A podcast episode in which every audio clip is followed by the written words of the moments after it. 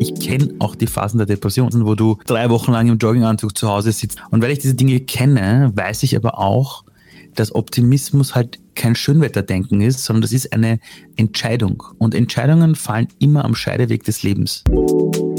So wie du bist, bist du gut genug. Und zwar seit dem Tag deiner Geburt. Heute haben wir Ali Malodi zu Gast. Er ist internationaler Unternehmer, Gründer von Watcher Do, EU-Botschafter, Keynote-Speaker, Investor, Berater und Autor. Hallo Ali. Vielen, vielen Dank für die Einladung. Hi. Du hast schon 40 Jobs hinter dir und wir sind ja ein Storytelling-Format. Wir wollen Geschichten hören. Erzähl doch mal bitte, wie bist du zu dem geworden, was du heute bist? Also im äh, Nachhinein das Leben zu erklären ist immer so leicht. Im Nachhinein über den roten Faden zu reden und was dich antreibt, ist viel zu easy.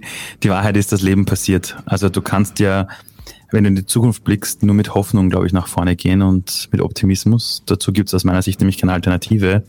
Im Nachhinein machen die Dinge erst Sinn. Und wie bin ich da hingekommen? Also also ich sag's mal wirklich so, für viele Jahre meines Lebens habe ich mich geschämt für meinen Lebenslauf. Also bis ich, glaube ich, 25 war, habe ich mich geschämt dafür, dass ich einen Lebenslauf habe, für den ich mich ständig entschuldigen, also irgendwie entschuldigt habe. Ich habe ich kam nach Österreich, da war ich circa drei, vier Jahre alt, als, als jemand, wo man sagen kann, ich war ein Flüchtling, meine Eltern sind geflohen. Wir sind auf illegalen Wegen mit einer Schlepperbande damals nach Europa gekommen, haben das Glück gehabt, in Österreich zu landen. Da habe ich die ersten Monate verbracht in einem Flüchtlingsheim und wir haben dann Gott sei Dank eine Zusage bekommen, hier bleiben zu dürfen. Sonst wären wir wahrscheinlich zurückgeschickt worden und meine Eltern hätten das nicht überlebt. Weil die haben nämlich im Iran damals demonstriert gegen das Regime und das wird leider Gottes belohnt mit der Todesstrafe. Deshalb war die Flucht eigentlich die einzige Alternative und meine Kindheit war davon geprägt zu sehen, wie zwei erwachsene Menschen, die alles verloren haben, versuchen, wirklich aus dem Nichts heraus etwas Neues aufzubauen. Meine Eltern waren beide Akademiker im Iran. Wir hatten ein gutes Leben. Ich kenne die Fotos. Wir hatten ein tolles Haus. Wir hatten Autos. Ein, wir waren in der Gesellschaft integriert, aber dieser Freiheitswille meiner Eltern, hat sie ihm dazu gebracht, auf die Straßen zu gehen und zu demonstrieren und dann eben alles hinter sich lassen zu müssen. Und in Österreich ist halt nichts anerkannt worden. Keine Ausbildung, nichts von ihnen. Mein Vater hat bei Metro Flaschen eingeschlichtet und meine Mutter war Putzfrau. Und mein Vater ist an der Flucht dann aber zerbrochen. Der hat das nie wieder auf die Beine geschafft und meine Mutter dafür hat alles ausgeglichen, hat, äh, hat Dinge neu gelernt, hat begonnen, ihr Studium nachzuholen in Österreich. Und war immer ein Vorbild für mich, wo ich gesehen habe, wenn du mit dem Rücken zur Wand stehst, es geht immer ein Schritt nach vorne, weg von der Wand. Aber das hat natürlich beim Kind, wie ich es war, doch Schäden hinterlassen. Ich habe irgendwann begonnen zu stottern, da meine Eltern sich scheiden lassen. Ich hatte Angst in der Schule, ich hatte ADHS. Ich war offiziell einer dieser Kinder, wo man ständig gesagt hat, aus dem wird später nichts, der soll nicht zu hoch nach den Sternen greifen, der wird nur enttäuscht.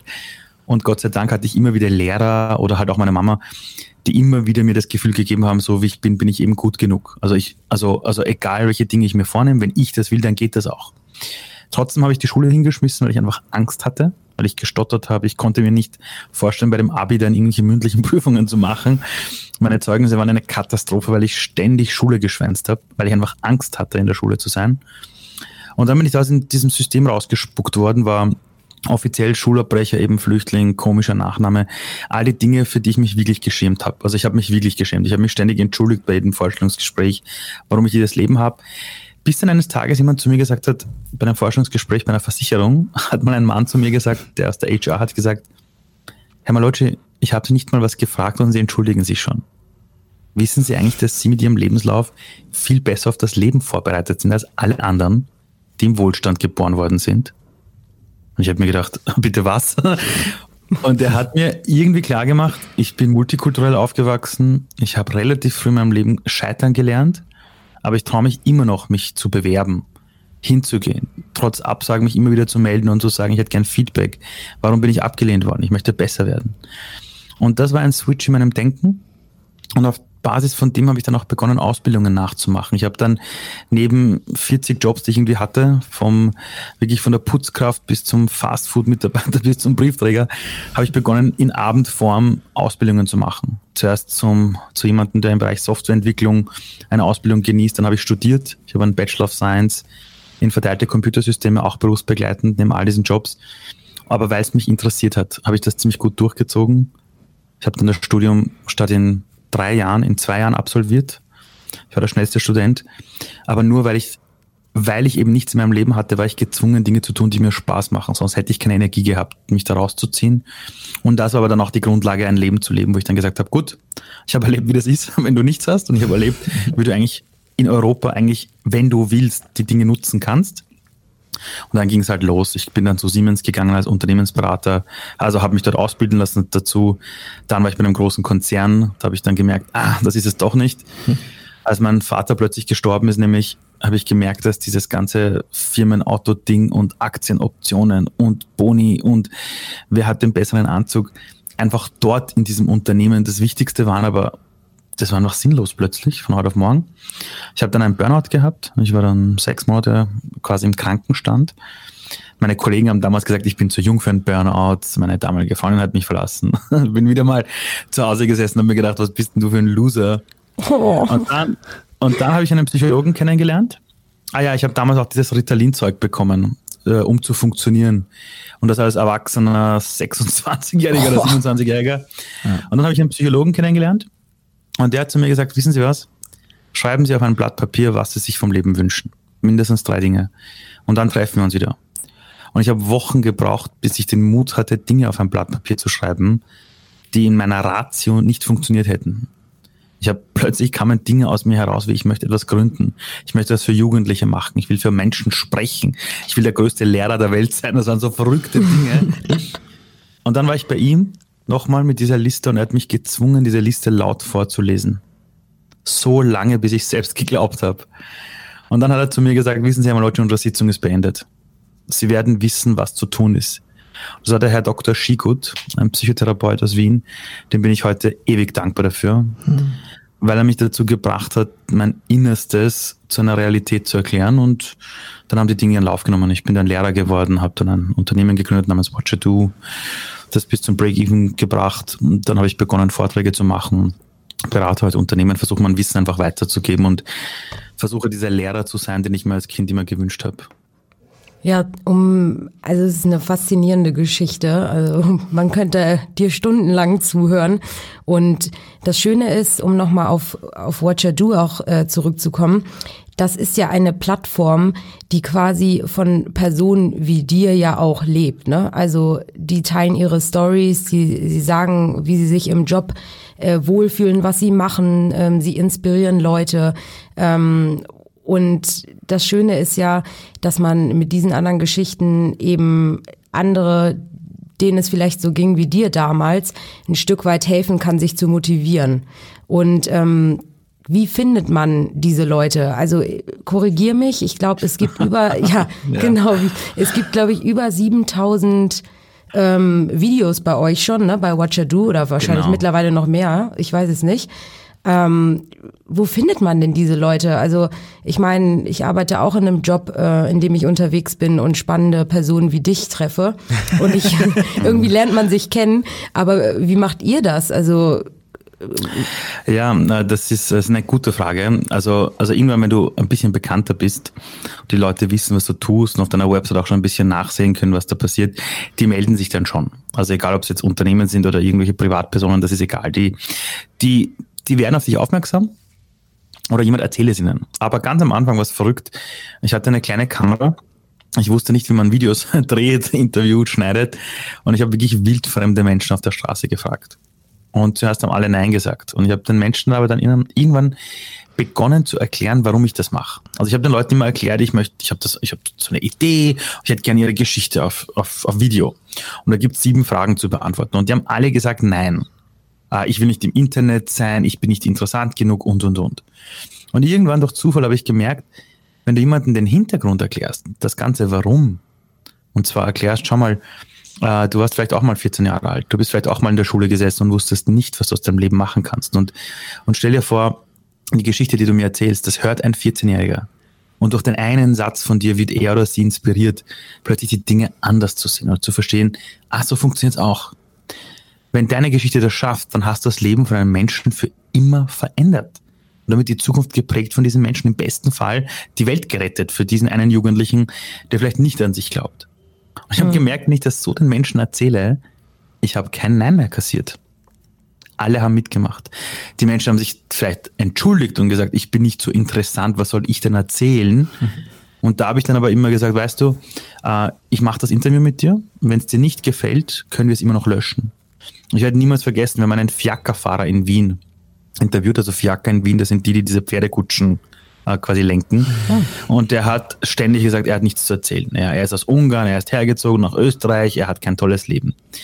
Ich habe ihn trotzdem überredet, das Interview mal zu machen. Er hat gewusst, wir können es ja schneiden. Wir haben das Interview gemacht und ich habe ihm genau den Hintergrund erklärt nochmal, das ganze Warum dahinter. Und er hat uns eine Geschichte erzählt, das war unfassbar. Und am Ende hatte er Tränen in den Augen und hat gesagt, ähm, und hat uns gefragt, ob er das Video seinem Sohn zeigen darf. Weil er mit diesem Video seinem Sohn zeigen möchte, warum er nie zu Hause war und versucht hat, Geld zu verdienen für die Familie. Und wenn du dann einige solcher Geschichten auf der Plattform hast, auch von Menschen, die man eben nicht kennt, dann geht's ziemlich leicht. Aber wie bekommt man diese Menschen? Ich habe Leute angeschrieben, die ich einfach selber interessant gefunden habe. Ich habe jedem von der Idee erzählt. Also du hast mich zu keiner Party einladen können, ohne dass ich die Leute niedergequatscht habe von der Idee und alle haben gewusst, ach, da kommt schon wieder der Typ, der, der Lebensgeschichten einfangen will. Und dann melden sich fremde Menschen und haben gesagt, hey, ich habe gehört, du, du willst das für Jugendliche machen. Hätte es so eine Plattform in meiner Jugend gegeben, das wäre cool weißt du was, ich habe da drei Leute, die würde ich dir gerne empfehlen, wenn das für euch passt. Und irgendwann hatten wir einfach zu viele Anfragen und ich musste plötzlich auch ein Team aufbauen. Und, und so ist das dann ganz entstanden. Also es, es hat sich herumgesprochen. Wir haben aber, das muss ich auch ganz kurz sagen, ganz viele Anfragen bekommen von Leuten, die mir geschrieben haben mit den Worten, ich finde, ich sollte interviewt werden. ja, das kennen wir. das waren meistens, witzigerweise, das soll jetzt nicht böse sein, ja, irgendwelche Unternehmensberater. Und ich habe immer zu denen gesagt, ja, nehmen wir in Evidenz, ja. Also es gab auch coole Unternehmensberater, aber es waren oft so, es war irgendwie so dieses Bild, so dieses, ich bin jemand, der anderen erklärt, wie die Welt funktioniert und ich sollte interviewt werden. Und das war, da war ich total allergisch bei so etwas, muss ich zugeben. Also, ja, das aber, das, aber das hat sich sehr organisch ergeben. Also es gab keinen großen Masterplan, wenn wir uns holen. Es gab schon diesen Ansatz, auf der Website zu schauen, wonach suchen die User. Und wenn wir gemerkt haben, gut, da gibt es jetzt irgendeine Suchanfrage, die kommt jetzt hundertmal irgendwie vor in drei Wochen, haben wir uns dann auf die Suche quasi dann gemacht, genau das auch abzubilden. Mhm. Ja, ich habe dich auch schon öfter on Stage gesehen und Alex auch und man muss wirklich sagen, auch so ein Begriff wie äh, Speaker ist ja schon teilweise auch manchmal abschreckend, wie Unternehmensberater zum Beispiel, ne? Aber der Unterschied äh, zu allen anderen, im Gegensatz zu dir, ist, dass ich wirklich, und ich meine es ganz ehrlich, ähm, kaum ein Publikum gesehen habe nach einem Auftritt, das so unfassbar euphorisch und emotional äh, reagiert hat wie bei deinen Auftritten. Ähm, Dankeschön. Und äh, ich folge dir auch auf sämtlichen Kanälen und du teilst ja auch oft die Reaktion von deinem Publikum und vor allem von den Jugendlichen, die wirklich unendlich dankbar sind, ähm, dass jemand wie du äh, dich für die Zukunft äh, der Jugendlichen einsetzt etc. Ist das auch, wir haben ja eingangs schon gesagt, dass du auch ähm, europäischer Jugendbotschafter bist liegen dir besonders die Jugendlichen auch am Herzen? Also du setzt dich ja für jeden Menschen ein eigentlich, aber besonders ja. auch für die Jugendlichen, richtig? Also es hat mit den Jugendlichen begonnen, weil ich mir selber immer einen Erwachsenen gewünscht habe in meiner Jugend, der so ist wie ich selbst. Irgendein hm. Migrant und Schulabbrecher, der in die Schule kommt und sagt, Leute, die Zeugnisse sind wichtig, aber sie sind nicht das Leben. Entspannt euch. Es geht auch anders. Und ich habe mit Jugendlichen begonnen, weil ich das Gefühl habe, dass Jugendliche oft die sind, die sich am wenigsten wehren können. Wenn du in die Schule kommst, ist es eine Pflichtveranstaltung und du kannst nur Glück haben, ob du coole Lehrer hast oder eben nicht, das suchst du dir nicht aus. Ob du in einer Familie geboren wirst, wo laut Statistik deine Chancen schon mal geringer sind, äh, hast du dir nicht ausgesucht. Ob du in einem Krisengebiet geboren wirst, das hast du dir wahrscheinlich nicht ausgesucht. Ich habe mit Jugendlichen begonnen, aber ich habe relativ bald gemerkt, willst du wirklich was verändern in der Gesellschaft und wenn es was für Jugendliche ist, dann brauchst du alle in der Gesellschaft. In Afrika gibt es diesen, diesen Spruch, wo man sagt, um ein Kind zu erziehen, benötigt es ein ganzes Dorf. Und wir erleben gerade bei Corona, wie wichtig es ist, aufeinander zu achten. Wir achten plötzlich auf die Ältesten und wissen und merken, hey, die gibt's ja auch. Das ist meine Großmutter, das ist vielleicht die Nachbarn um die Ecke. Wenn wir über uh, Fridays for Future nachdenken, merken wir, hey, ähm, da hängen die Generationen so stark im selben Boot. Und ich habe begonnen, das für Jugendliche zu machen, weil halt Jugendliche in den nächsten paar Jahren die Erwachsenen dieser Welt sind. Also das ist jetzt nicht so, dass ich sage, ach, die armen, lieben Kinder, ich muss sie beschützen. Nee, ich sehe diese Jugendlichen an und sage, hey, in den nächsten fünf Jahren treffen die die Entscheidungen unserer Welt. Wenn ich eine bessere Welt will, dann sollte ich jetzt irgendwie dazu beitragen, dass diese Jugendlichen auf eine Welt vorbereitet sind, wo es einfach keine fixen Regeln gibt und auch keine sicheren Jobs mehr gibt und vielleicht nicht die tolle Rente gibt, sondern du als Jugendlicher und als Mensch wieder dich erinnern musst, wie hast du gehen gelernt? Wie hast du sprechen gelernt? Und zwar aus der inneren Lust heraus, aus der Neugierde. Und was ich heute tue, ist, die Leute sind oft irritiert, die sagen, wie geht das? Du gehst in die Schulen, dann bist du beim Vorstand einer Sparkasse, dann bist du bei der Politik, dann bist du bei Pädagogen und Lehrern. Also was jetzt? Wer ist deine Zielgruppe? Und ich sage immer, es sind die Menschen. Und an was ich immer schon appelliere, ist dieses versteckte Potenzial innerhalb eines Menschen, wo dieser Mensch das Gefühl hat, keiner sieht mich da. Und es ist egal, ob ich, wie gesagt, bei einer Bank den CEO dabei berate, wie holst du alle Mitarbeiter mit, damit die bei diesem Change dabei sind und nicht dagegen blockieren, oder ob du mit Lehrern redest, wie man es schafft, den schlimmsten Jugendlichen einer Brennpunktschule in Berlin dazu zu bekommen, weniger aggressiv zu sein. Es sind dieselben Verhaltensmuster. Jeder Mensch will gesehen werden, er will geliebt werden, er will gewertschätzt werden. Und ich sorge dafür, dass ich dieser Übersetzer einfach bin zwischen diesen Welten. Und als ich begonnen habe, mit Jugendlichen zu arbeiten, habe ich gemerkt, das, was ich durch diese Jugendlichen gelernt habe, das kannst du in Unternehmen, in Organisationen, in Gesellschaftsformen, äh, in Ländern genauso ummünzen auf Gesellschaftsveränderung. Und daher ist mir relativ egal, wer vor mir sitzt. Ich hoffe, dass die Menschen immer das Gefühl haben, dass ich sie alle wirklich auf Augenhöhe quasi, quasi sehe und mit ihnen umgehe. Das ist auch das Feedback, das ich bekomme. Also es ist e-, komplett egal, wohin ich gehe. Mhm. Für mich, mich interessiert nur die Person dahinter. Es gibt beim SWR 2 war das, glaube ich, eine sehr schöne Reportage über dich. Da war deine Tochter, glaube ich, gerade geboren. Hast du die ja, mal angehört? Ja. Weil die haben da ähm, ein paar Kids gefragt, was die erwarten an deinem Vortrag. Vielleicht weißt, erinnerst du dich noch, ich weiß es nicht. Oder war ein Mädchen, die gesagt hat irgendwie, ja, äh, ich glaube, der hat auch die Schule abgebrochen und ist trotzdem erfolgreich gewesen. Das würde ich mir unbedingt anhören. Motivierst du mhm. Kinder das dazu, sozusagen, wie viele aus zu Universitäten sagen, Mark Zuckerberg hat auch die Uni abgebrochen und wer noch Steve Jobs und so. Sagst du eher Schule zu Ende machen und dann weitermachen oder wenn es mit der Schule nicht klappt, ist es auch okay?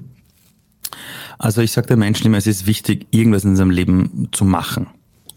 Also für mich ist es keine Alternative, dass man sagt, ich sitze auf der Couch und irgendwer wird dann schon anklopfen an der Tür und sagen, das ist dein Weg. Wir haben unsere Lehrer, wir haben unsere Eltern, die versuchen uns immer das mitzugeben, von dem sie das Gefühl haben, dass es uns hilft.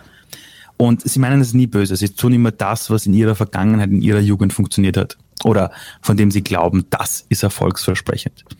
Aber interessanterweise hören wir ja auch nicht auf die Eltern oder auf die Lehrer. Und wir, aber dann glauben wir, dass irgendwie später jemand um die Ecke kommt und der sagt uns, wie unser Leben zu leben ist. Und ich mache ihnen schon klar, dass diese Person nicht kommen wird. Also ich erzähle auch den 13-Jährigen, ziemlich ehrlich, dass später nach der Schule kein Mensch da draußen wartet und sagt, hey, ich trage dich jetzt durchs Leben. Diese Ehrlichkeit zeichnen schon.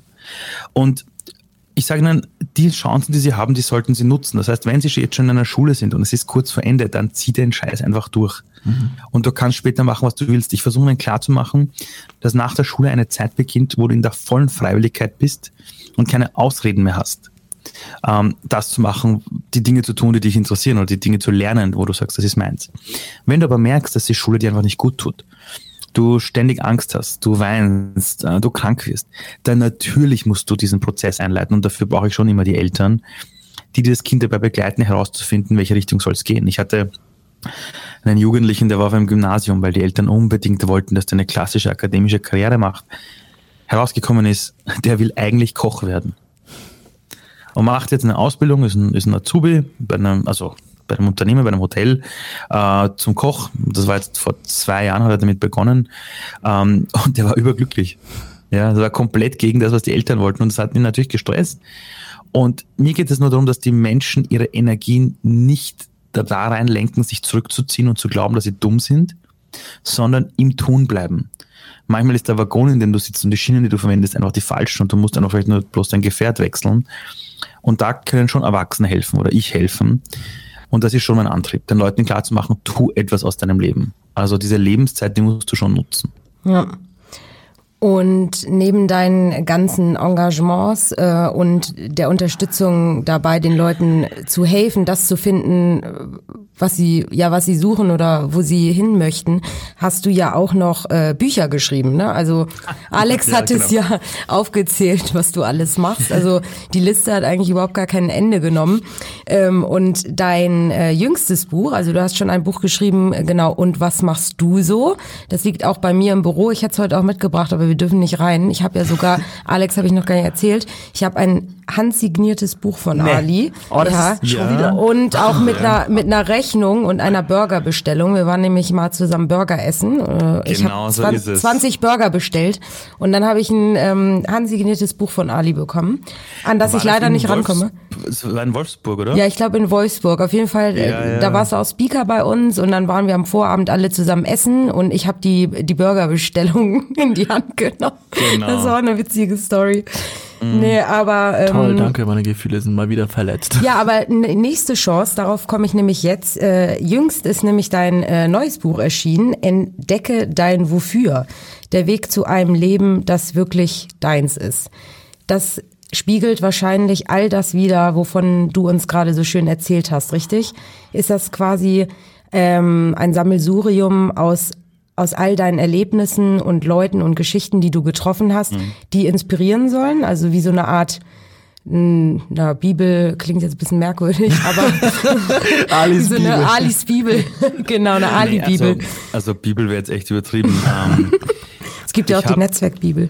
Ja. ja, genau, die gibt's ja. ja. Und ich glaube, das passt auch gut, aber eine Bibel, glaube ich, sollte nicht auf eine Person, also irgendwie runtergebrochen sein. Ja. Ähm, also es ist so, ich habe die letzten äh, sieben, acht Jahre eine Beobachtung gemacht, die mir irgendwie Angst gemacht hat. Ich habe gesehen, dass wir in der besten aller Welten leben, mit dem besten Wohlstand. Ja. Wir haben Sicherheit, wir haben seit 70 Jahren Frieden im Herzen Europas. Und dann habe ich aber gemerkt, dass immer mehr Leute aber unzufrieden sind. Das heißt, sie haben auf dem Papier ein Leben, wo man sagt, ja, die Einnahmen sind da, Job ist da, Leben ist da. Irgendwie als Gesellschaft haben wir es geschafft die meisten Leute leben in Wohlstand. Aber du hast gemerkt, dass ganz viele Menschen eine innere Leere spüren. Hm. Damit meine ich jetzt nicht die Jugendlichen, die in der Schule sagen, was mache ich später, sondern ich meine, ich meine einen 27-Jährigen, der seinen Bachelor gemacht hat, der die Weltreise hinter sich hat, der jetzt vielleicht mal ein, zwei Jahre in einem Startup gearbeitet hat und irgendwie sagt, ah, verdammt nochmal, ich komme immer noch nicht irgendwie im Leben an. Und dann habe ich irgendwann einige Zahlen entdeckt und die haben gezeigt, dass in Europa, äh, in, der, in den reichen Ländern Europas, in den letzten zehn Jahren hat sich bei den 25 bis 35-Jährigen die Verschreibung der Antidepressiva mehr als verdoppelt. Mhm. Grausam. Das ist unfassbar in einer Welt des Wohlstands. Und ich habe mir dann schon angesehen, okay, Ali, wie bist du deinen Weg gegangen? Und ich habe gemerkt, in der Krise, alle sagen diesen, immer diesen Spruch, die Krise ist eine Chance, aber sie wissen nicht, was das bedeutet. Aber wenn man sich die Geschichte der Menschheit ansieht, während der Zeit der Nazis in den KZs, da gab es Menschen, die haben, die sind mit dem Rücken zur Wand gestanden in den KZs, aber haben einen unfassbaren Sinn in ihrem Leben entwickelt, um danach weiterzumachen oder durchzustehen. Und ich sage jetzt nicht, wir müssen wieder in die KZs, das nicht, aber wenn du das Leben von Menschen ansiehst, wenn du in dieser inneren Krise bist, wenn du nicht weißt, wohin, wenn du innerlich dich unrund fühlst, wenn du dich leer fühlst, das sind die Augenblicke des Lebens, wo du beginnen musst, aktiv zu sagen, okay, diese Leere, die will gefüllt werden. Und ich habe in meinem eigenen Leben nichts anderes gemacht, als mich immer wieder neu zu erfinden. Aber nicht mit einem Karriereplan, sondern eher mit einem übergeordneten Sinn.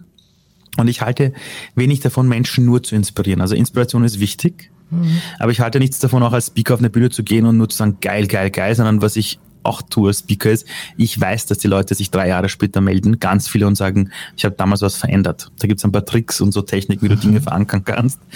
Und beim Buch habe ich gesagt, es soll nicht nur Inspiration sein, sondern es ist auch eine Art, es soll so sein, als würde ich neben dir stehen und einfach jemand sein, der dir zuhört und der dir dabei hilft, aus dir heraus zu holen, was du wirklich willst, was deine Fähigkeiten sind, wo die Potenziale sind, aber auch, wie du eine neue Vision für dein Leben entwickelst und das aber in dein bestehendes Leben integrieren kannst. Also nur Inspiration ohne eine Art Anleitung oder was sind die Next Steps, glaube ich, ist zu wenig. Und ich habe versucht, so eine Art Ratgeber zu machen, der aber jetzt nicht Oberschullehrer um die Ecke kommt, sondern eher wie so ein guter Freund, der dir dabei hilft, wirklich herauszufinden, wer du sein willst. Und das ist natürlich hoch individuell. Aber da habe ich auch versucht, all das reinzutun, was mir geholfen hat Aber auf der anderen Seite, ich meine, wir haben bei Watcher 2 mit über 7000 Leuten also gesprochen. Ich habe die letzten Jahre meines Lebens mit hunderten Menschen Einzelgespräche gehabt. Mhm. Und all diese Dinge, die ich dort gelernt habe, sind da rein komprimiert in das Buch.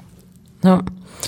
Nun hast du ja auch einen Job, der davon lebt oder du lebst davon, Leute zu treffen, ähm, aufzutreten etc. Und jetzt, du wärst übrigens heute auch hier in Hamburg eigentlich gewesen, ne? Beim genau, so was wäre heute nochmal für ein mhm. Event? Äh, auf jeden Fall irgendein Event, wo du als Speaker aufgetreten wärst und dann hätten ADC Festival. Ach ja, genau. Morgen wäre das ADC Festival. Richtig. Gewesen. Ja, und wie wir wissen, fällt alles aus in Hamburg natürlich auch. Deswegen haben wir dich jetzt in Wien angeklingelt. Aber ja, jetzt sind wir in dieser Corona-Krise und äh, für, für Leute wie dich, ähm, die es lieben und, und auch davon leben, Leute zu treffen, wie gehst du denn jetzt damit um? Also wir haben dich jetzt remote dazugeholt und das klappt ja mhm. wunderbar, aber ähm, wie machst du das in der, in der jetzigen Phase? Also ich habe, als diese Corona-Krise begonnen hat und alle wussten, okay, das ist jetzt nicht nur so ein kleiner Virus aus Asien, sondern hey, pff, das Ding ist bei uns um die Ecke und es werden Events abgesagt, wir müssen zu Hause bleiben, es gibt Maskenpflichten. Als das ganz am Anfang begonnen hat, sind natürlich alle Veranstaltungen abgesagt worden. Also Österreich war da extrem schnell. Österreich hat innerhalb von zwei Tagen ist alles abgesagt worden. Also die Veranstalter waren so schnell beim Absagen. In Deutschland, interessanterweise, haben die Veranstalter länger gesagt, nee, wir hoffen noch, dass es funktioniert. Mhm. Also da war dieses, wir halten durch, viel stärker ausgeprägt. Nur da hat man dann auch irgendwann gesagt, hey, pff, ist zu unsicher und wir sehen schon, das wird nichts. Und natürlich, wenn du einen Job hast wie ich, wo ein sehr großer Teil Vorträge sind, dann ist plötzlich, ich weiß nicht, 60 äh, Prozent, 70 Prozent des Jahresumsatzes weg von mhm. heute auf morgen. Und natürlich war, also ich, ich habe das ein bisschen beobachtet am Anfang mit irgendwie dieser inneren Haltung so, hey, ist das jetzt echt oder ist, bin ich im Traum? Also also das, was gerade passiert, das glaubt ja doch kein Mensch. Wir haben das Jahr 2020, alle legen los mit, das wird mein bestes Jahr. Ja. Und im März so sagt plötzlich Jahr. so ein unsichtbares Ding, stopp, alle nach Hause bitte. Ja. Ja, nichts geht. Und du stehst irgendwie da und sagst, das gibt's doch nicht. Das ja. heißt, diese ganzen Absagen, ich habe sie nicht realisiert. Das war, ich, ich war sogar eher belustigt. Ich habe zu meiner Frau gesagt, hey, das ist so spannend, was passiert. Das ist so cool, was passiert. Ich meine jetzt nicht die, ich meine jetzt nicht die kranken Leute und die Toten das war eine Katastrophe, aber was mit der Gesellschaft passiert. Ja. Und dann hat, ist etwas passiert. Ähm, ich glaube, ich glaube, dass in vielen Menschen dann diese selben Dinge passiert sind, die normalerweise passieren, wenn du einen Trauerfall in der Familie hast oder irgendwas Schlimmes passiert. Du willst es zuerst nicht wahrhaben und versuchst es durch Aktionismus in den Griff zu bekommen. Hm. Also die Leute haben ja wie verrückt begonnen. Da ein Webinar, dort ein Webinar, jetzt werden wir alle online. Die Leute, also ich habe in meinem Leben noch nicht so viele Calls gehabt und Telefonate und die ersten drei, vier Wochen, ja. das war nicht um und ich entspanne mich, das war purer Stress. Ja, richtig anstrengend, ne? Ja. Also das mhm. war eine Katastrophe. Du wusstest nicht, was sollst du tun, wie lange dauert das, ein Jahr oder nicht. Äh, hast du wieder Einnahmen, sollst du dich jetzt komplett neu erfinden. Das war, das war, das war nicht lustig. Mhm. Und da bin ich echt froh, Familie zu haben. Ja. Weil irgendwie, wenn du es, also da war ich echt froh, dass einfach Menschen in meinem Leben sind auch sehr gute Freunde, mit denen ich mich ausgetauscht habe. Und dann interessanterweise habe ich gesagt, gut, ich kann jetzt mal nichts bewusst machen und mehr rauszupushen bringt genau nichts. Mhm. Weil alle pushen gerade wie verrückt raus. Ja. Äh, und habe einfach mal nichts gemacht. sondern habe einfach schön. versucht, ähm, viele Texte zu schreiben und auch meine Gedanken auf Social Media mitzuteilen, aber ohne Hintergedanken. Mhm. Und plötzlich haben sich dann zwei Unternehmen gemeldet. Bei den einen, das war Rewe, habe ich für die Führungskräfte plötzlich einen eigenen Workshop gemacht, alles digital. Uh. Und zwar, weil die gesagt haben, naja, es werden jetzt die ganzen, also werden die ganzen Supermärkte werden jetzt ausgestattet mit den Masken. Mhm. Das ist ein ganz neues Kommunikationsverhalten. Wie geht man da um? Mhm. Wie schafft man es in der Krise trotzdem dran zu bleiben und sich zu entwickeln? Und da hatten sie das Gefühl, ich kann da helfen. Cool. Und plötzlich hast du ganz viele Führungskräfte, und zwar die Händler aus den Läden, in einem, in einem Webinar, das du vorbereitet hast und du, und du, und du bekommst das Feedback, das hilft ihnen. Dann kommt ein anderes Unternehmen und, und will so etwas ähnliches. Das heißt, plötzlich kamen einige Dinge auf mich zu, natürlich nicht so wie früher, aber du merkst auch, dass dieses auf die Bühne gehen und den Leuten was erzählen sich plötzlich verändern muss in der digitalen Welt. Und aktuell habe ich einfach meinen äh, eigenen Podcast, den ich schon längst geplant hatte, einfach begonnen. Gut, dass du es erwähnst. Da wollten wir auch noch drauf zukommen. Ja, und ich habe den begonnen zu machen, weil ich, so wie ich damals Watcher Do begonnen habe, da war kein Plan dahinter, kein Businessmodell, sondern ich wollte einfach mit Menschen mal wieder ein langes Gespräch führen weil ich finde, dass in dieser Corona-Wahnsinn, in diesem Corona-Wahnsinn, die Leute sich teilweise zu wenig Zeit nehmen, sondern wie verrückt versuchen, das nächste große Ding zu finden. Mhm. Und jetzt habe ich mich, muss ich zugeben, nach erst sechs Wochen auch richtig eingependelt in meiner Mitte. Und Gott sei Dank muss ich aber auch sagen, dass ich als Unternehmer immer gewusst habe, Rücklagen sind das Um und Auf, um frei denken zu können. Das heißt, ich habe einmal vom lieben Bill Gates mal gelernt, dass wenn Microsoft ab morgen keine Einnahmen hat, das Unternehmen soll trotzdem sechs Monate die, Rechnungen zahlen können. Mhm. Und ich hatte in meinem Kopf immer als Unternehmer dieses Denken, wenn ab morgen irgendwas passiert, ich will alle Rechnungen privat und businessmäßig ein Jahr lang zahlen können. Wow. Und von daher muss ich echt zugeben, also so meine Frau hat mich immer dafür ausgelacht, die hat immer gesagt, ach, du stresst immer und ich was soll gesagt, denn passieren? Wir wissen nicht, was passiert. Ja. ja. Und sie und, als Corona, und als Corona um die Ecke gekommen ist, hat sie mich nur angesehen und ja. hat gesagt, danke, danke, danke. ich gesagt, ja. siehst du? Ja, also, und daher bin ich relativ entspannt. Also ich bin wirklich ziemlich entspannt, obwohl ich sagen muss, dass das, was ich eigentlich businessmäßig mache, jetzt mal 70, 80 Prozent komplett weg ist. Mhm. Aber ich gehe davon aus, dass sich die Dinge entwickeln werden und ich will jetzt absichtlich nicht stressen, sondern ich schaue, was auf mich zukommt, wo ich helfen kann. Ähm, und was ich schon gemacht habe, witzigerweise, ich habe früher immer gespendet. Also die Hälfte von dem, was ich tue, ist immer kostenlos weil ich das Gefühl habe, es gibt so viele Menschen, die meine Hilfe vielleicht brauchen, aber es sich nicht leisten können. Mhm. Und ich habe diese ganzen Spenden und diese Zuwendungen, die ich oft mache für Vereine und so, die habe ich aber trotzdem quasi jetzt zu 80 Prozent einfach fortgeführt. Weil es mir wichtig ist, aus meiner Position, wo es mir gut geht, trotzdem den anderen noch zu helfen, denen es aktuell nicht so gut geht. Und das ist ein bisschen so diese neue Normalität aktuell. Krass, sehr vorbildlich. Auch schön, ja. dass du positiv von Bill Gates sprichst. Das ist auch gerade nicht. Und meine Bubble zumindest äh, sieht das gerade teilweise anders aus. Ja. Ja, ich weiß, in jeder Bubble ist es ja. eine Katastrophe, über das zu reden. Ja. In einem Interview hast du über Stolz geredet und dass Stolz gefährlich sein kann, wenn man stolz auf sein Land ist, wenn man stolz auf Dinge ist, für die man eigentlich nichts getan hat. Jetzt hast du nicht ohne Grund ähm, besondere Auszeichnungen bekommen. Du bist, wie gesagt, Jugendbotschafter. Du hast natürlich auch den Xing New Work Award gewonnen von einer Weile. Yay! Yay! stolz. Aber du hast auch irgendwie wurdest auch schon nominiert für den EY Entrepreneur of the Year. Du hast zahlreiche Awards gewonnen. Bist du da stolz drauf? Also mein, also ich antworte jetzt ähm, aus zwei Blickwinkeln. Mein Ego findet das total geil. Also mein, also du kannst dir nicht vorstellen, wie oft ich mit so einem Award dann Backstage war mit Kumpels und meiner Familie und gesagt habe, könnt ihr euch vorstellen, der Junge, zu dem die Lehrer immer gesagt haben, der soll nicht groß träumen, der wird nur enttäuscht räumt jetzt gerade bei so einer Kategorie, wo lauter Pinguine abräumen, ab. ja, und es ist nicht nur einmal passiert. Ja. Also gerade in der ganzen HR-Szene, als ich in der HR-Szene begonnen habe, ich bin belächelt worden, das könnt ihr euch nicht vorstellen. Mhm. Da kommt der Träumer mit Lebensgeschichten und dann wurde gesagt, glauben Sie denn wirklich, dass Unternehmen ihre Mitarbeiter sprechen lassen auf Video? Wir sind ausgelacht worden. Da ist uns ja. gesagt worden, Unternehmen haben eine, eine, äh, haben eine Corporate Identity und eine Vorgabe, was da reinkommt. Nur der CEO redet, aber sie wollen auch den kleinen Mitarbeiter sprechen lassen. Und wenn du dann solche Preise abräumst, stehst du schon hinten und sagst, ha, ja, in your face. Sehen, ja. Also das ist schon geil. ja. Auf der anderen Seite muss man aber auch sagen, dass viele Preise, äh, die, die ich gewonnen habe oder, oder auch unser Team gewonnen hat, das waren oft Dinge, wo wir, also bei vielen Dingen haben wir selber eingereicht, aber bei ganz vielen Dingen hat sich jemand bei uns gemeldet und hat gesagt, hey, da gibt's diesen Preis, willst du einreichen, weil wir glauben, ihr könntet das abräumen. Mhm.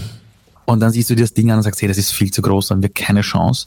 Und du machst das halt trotzdem, ja, weil du dir denkst, ach, mein Gott, ist halt ein paar Stunden, die wir da investieren.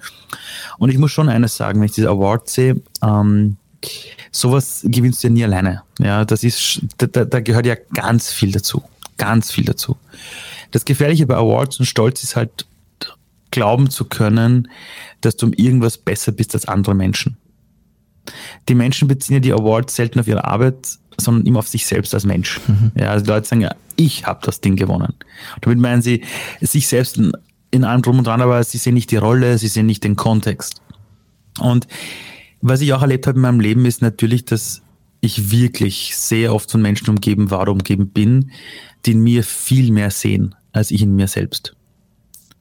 Also, und wenn du dir dessen bewusst bist und du schaust diese Awards an, dann äh, sagst du nicht, ich habe das gewonnen, sondern das ist ein Endergebnis von meiner, von meiner Lebenszeit der letzten, in diesem Fall 38 Jahre, wo die Konstellation der Menschen oder Dinge, die passiert sind, dazu geführt haben, dass dann plötzlich so ein Award dasteht.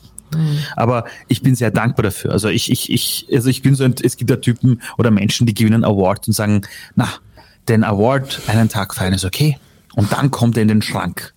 Ja. Zu all meinen und ich denke mir, und ich denke mir, na sicher nicht. Das Ding kommt an die Wand, weil es einfach eine, eine irrsinnig schöne Erinnerung ist. Es und ist deine Frau sagt wieder, du bist verrückt. Erinnerung. ne? Ja. Ach, also wir sind auf jeden Fall ähm, auch dankbar. Äh, dankbar, dass es so Leute wie dich gibt, die andere inspirieren. Wir versuchen das ja auch mit unseren, mit unseren Stories, also mit den Leuten, die wir in unserem Podcast holen oder du in deinen. Äh, ja, also deswegen faszinierend und auch, dass du in so einer harten Zeit jetzt immer noch äh, dieser optimistische, positive Mensch bist.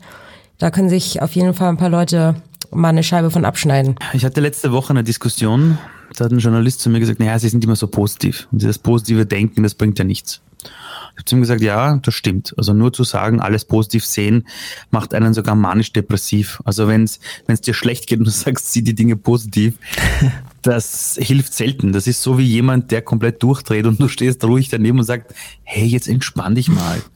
Und der flippt komplett aus und sagt, ich bin ruhig. Ja, das hilft nichts. Ja. Was ich nur in meinem Leben erlebt habe, ist, allein als ich meinen Burnout damals hatte, ich war damals wirklich in einer Depression. Das heißt, ich kenne auch die Phasen der Depression. Ich kenne irrsinnig gut die Phasen, wo du drei Wochen lang im Jogginganzug zu Hause sitzt, in einem Loch drinnen hängst und denkst, hey, wozu das Ganze? Ja, äh, wo du Angst hast, irgendwas wieder Neues zu beginnen, weil du ja im Vorfeld schon irgendwie spürst, na, das wird nichts.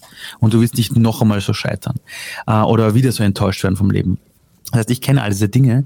Und weil ich diese Dinge kenne, weiß ich aber auch, dass Optimismus halt kein Schönwetterdenken ist, sondern das ist eine Entscheidung. Und Entscheidungen fallen immer am Scheideweg des Lebens. Wo ich mich dafür entscheiden muss, will ich diese selbe Geschichte, die mir erzählt, dass alles schlimm ist, weiterspielen?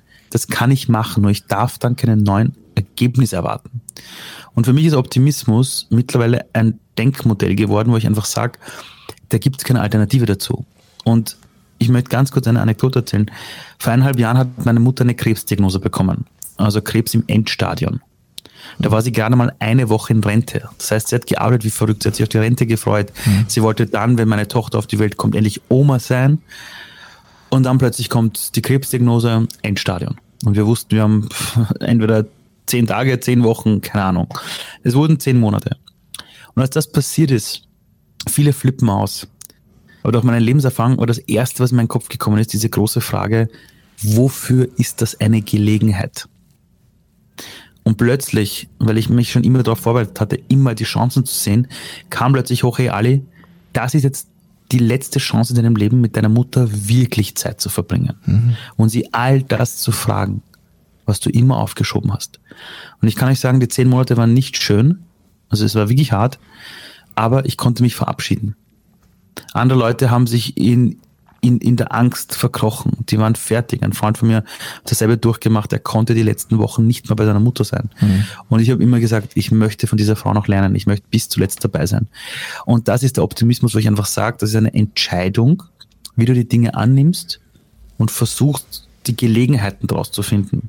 Es hat nichts damit zu tun mit Positive Energy, wir haben uns alle lieb, hey, die Sonne scheint, da hinten ist noch der Regenbogen. Nichts damit hat das zu tun. Das ist eher etwas, was Menschen entwickeln, die wirklich Krisen erlebt haben. Ali, ganz, ganz herzlichen Dank für die Zeit. Vielen es Dank, mich, Ali. Dich, dich wiedergesehen zu haben. Nächstes Mal erkennst du mich und dann sehen wir uns vielleicht auch in echt. Ja, hoffentlich auch wieder dich auf der Bühne bald. Wir drücken ganz doll die Daumen. Vielen Dank, sehr, Ali. Sehr gerne. Ich danke euch so sehr, Leute. Ihr habt noch nicht genug von dieser inspirierenden Lebensgeschichte? dann haben wir eine tolle Nachricht für euch. Am 9. Juni, also bereits kommende Woche Donnerstag, könnt ihr Ali digital und live beim Digital Misfits Festival erleben. Als Headliner wird er über sein neues Buch Entdecke dein Wofür sprechen und euch abermals motivieren. Falls euch das nicht reicht, auch ich werde über meine kurze Lebensgeschichte reden und auch andere Podgäste aus unserem Podcast wie Katharina Grenz, die Gründerin der Working Out Loud Bewegung in Deutschland oder Leonie Müller, der Zugnomalin, werden mit dabei sein. Das Beste mit dem Code New Work Stories, alles klein und zusammengeschrieben, bekommt ihr 20% auf das Event. Wir freuen uns, möglichst viele von euch beim Festival zu sehen. Alle Infos stehen natürlich auch in den Shownotes, genau wie der Link digitalmisfits.net. Ein schönes Bergfest wünschen euch Lisa und Alex vom New Work Stories Podcast. Stopp, stopp, stopp, stopp, stopp, stopp, stopp. Die nächste Story gibt's wieder am Mittwoch auf Spotify, iTunes, Soundcloud und so.